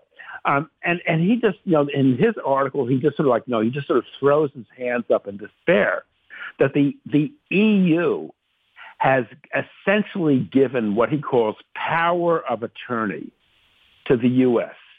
And if you give power, you know, if you give, give power of attorney, if you hire a lawyer and give him power of attorney, it means you give him a blank check to do whatever he wants, he, he feels is proper, you know, with, with regard to your, to whatever dispute you're involved in. Um, you know, and, and so, so, so Europe, the EU has totally deferred to, uh, to um, uh, to U.S. leadership. But again, the U.S. is thousands of miles away. Um, it doesn't really care about Europe. Uh, it's very happy to to uh, to send you know thousands of Ukrainians to their death, you know, in a hopeless war with Russia. It's happy to see the uh, the demolition of the of the German economy, uh, et cetera. Um, you know, so, so, so Europe is behaving in a way which is astonishingly irresponsible with regard to its own people, its own, its own nation states. Um, so it's it's incredible, and and America uh, America has shown itself to be like to be a, a country with a dysfunctional political system, a very poor level of political leadership, um, and yet the Europeans uh, rely on America to do their thinking for them. Uh, it just makes no sense, and it's leading to catastrophe, to absolute catastrophe. How the Europeans could have allowed themselves to be maneuvered into this situation by Joe Biden. I mean, it just it, it just beggars, you know, it, it beggars the imagination. This Moon of Alabama piece says Craig Murray correctly states that U.S. President Biden is working on prolonging the war. What Craig misses is that the war is much more about is much more than the weapon industry. It's about U.S. control over Europe and its resources of energy. And I think it's very, very important for people to factor the that one controlling element of all of this has to do with the Nord Stream 2 pipeline and the United States wanting to control the energy market in Europe. And because long before the uh, February 24th or 25th, when when Russia intervened in Ukraine, we had been talking on this show for at least a year and a half about the Nord Stream 2 pipeline. And if you listen to Biden's narrative about Nord Stream 2 and wanting to provide liquefied natural gas from Texas to Europe and talking about how they couldn't let Nord Stream 2 be turned up because Russia would use energy as a weapon. And it's not Russia doing it, it's the United States doing it as the people in Poland forage in the woods for, for twigs and have to pay the government in order to do that so they can heat their homes yes, U.S. hostility to Nord Stream 2 never made the slightest bit of sense. It was a, simply a gas pipeline. The Russians had shown themselves with regard to Nord Stream 1 that their attitude was perfectly businesslike. They wanted the revenue. Therefore, they would they would, you know, they would, uh, they would send the, the gas Europe, uh, uh, Europe's way, and Europe would send the uh, the euros Russia's way, and that was it. It was a very clear cut transaction, no different than you know when I go to a, a grocery store, push some money across the counter, and get some groceries in return. Very simple transaction. But the U.S. saw it as threatening. It tried to uh, it tried to, to to block it at every turn, and now at last it has succeeded. Listen, Joe Biden is very happy. Joe Biden is very happy that Europe has been united behind the United States, which means that you know that that, that Europe essentially is is in America's hands and has nowhere else to go. But the Europeans should be should not be happy, and of course, Americans should not be should not be happy as well because this whole thing is leading to a to uh, to ruin. My, my my criticism of the Moon of Alabama piece is that I, I think what it failed to notice is that Russia is winning this war. Mm-hmm. And the only thing worse than in America, which is determined to, to, to press its case against Russia, is an America which finds itself on the losing end. And that's when things will get really dangerous. Dan Lazare, very well said. Greatly, greatly appreciated. We look forward to having you back. Thank you very much. Folks, you've been listening to the Critical Hour here on Radio Sputnik. Thank you for allowing our voices into your space. On behalf of myself and my co host, Garland Nixon, we hope you were informed and enlightened, and we look forward to talking with you all right here tomorrow on Radio Sputnik. Be safe. Peace and blessings. We're out.